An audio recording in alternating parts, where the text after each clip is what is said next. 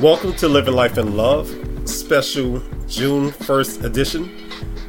And I'm saying special June 1st because you know if it's June 1st, it is Vitiligo Awareness and Education Month. I always like to add the education because we should be teaching people about our condition and what it's like to live with vitiligo.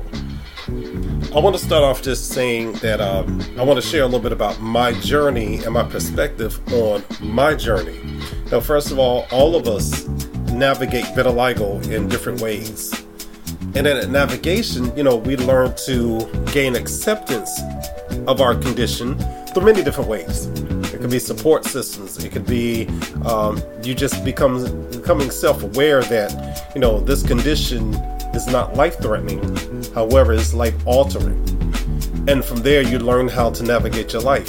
But you know, when we're navigating, just like a captain of a ship, you know, you got to have a crew with you to get through those things, get through those hard times, to get through the rough waters.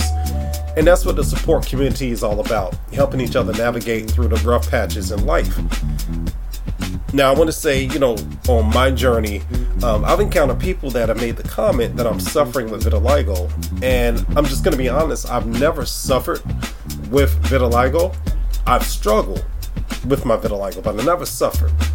Now, I admit I've suffered with insecurity, uh, my low, low self esteem, um, anxiety. Those are things I, I suffered from.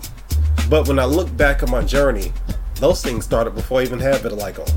Vitiligo enhanced those things to the point that it was hard to manage.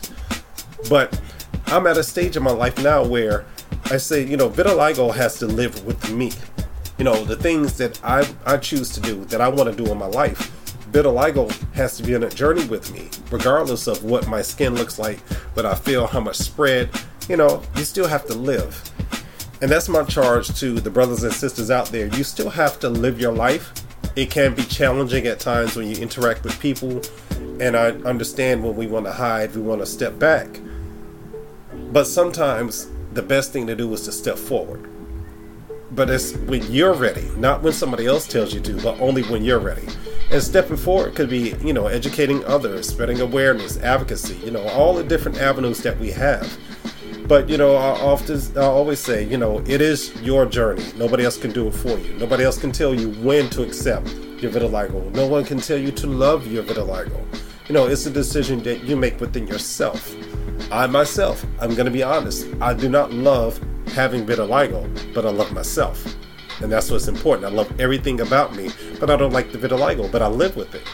And I enjoy living my life with it. So I just want to share a little bit about my thoughts of vitiligo and say happy Vitiligo Awareness Month and look forward to the 25th. Y'all take care. God bless. This is Mark Braxton, living life in love.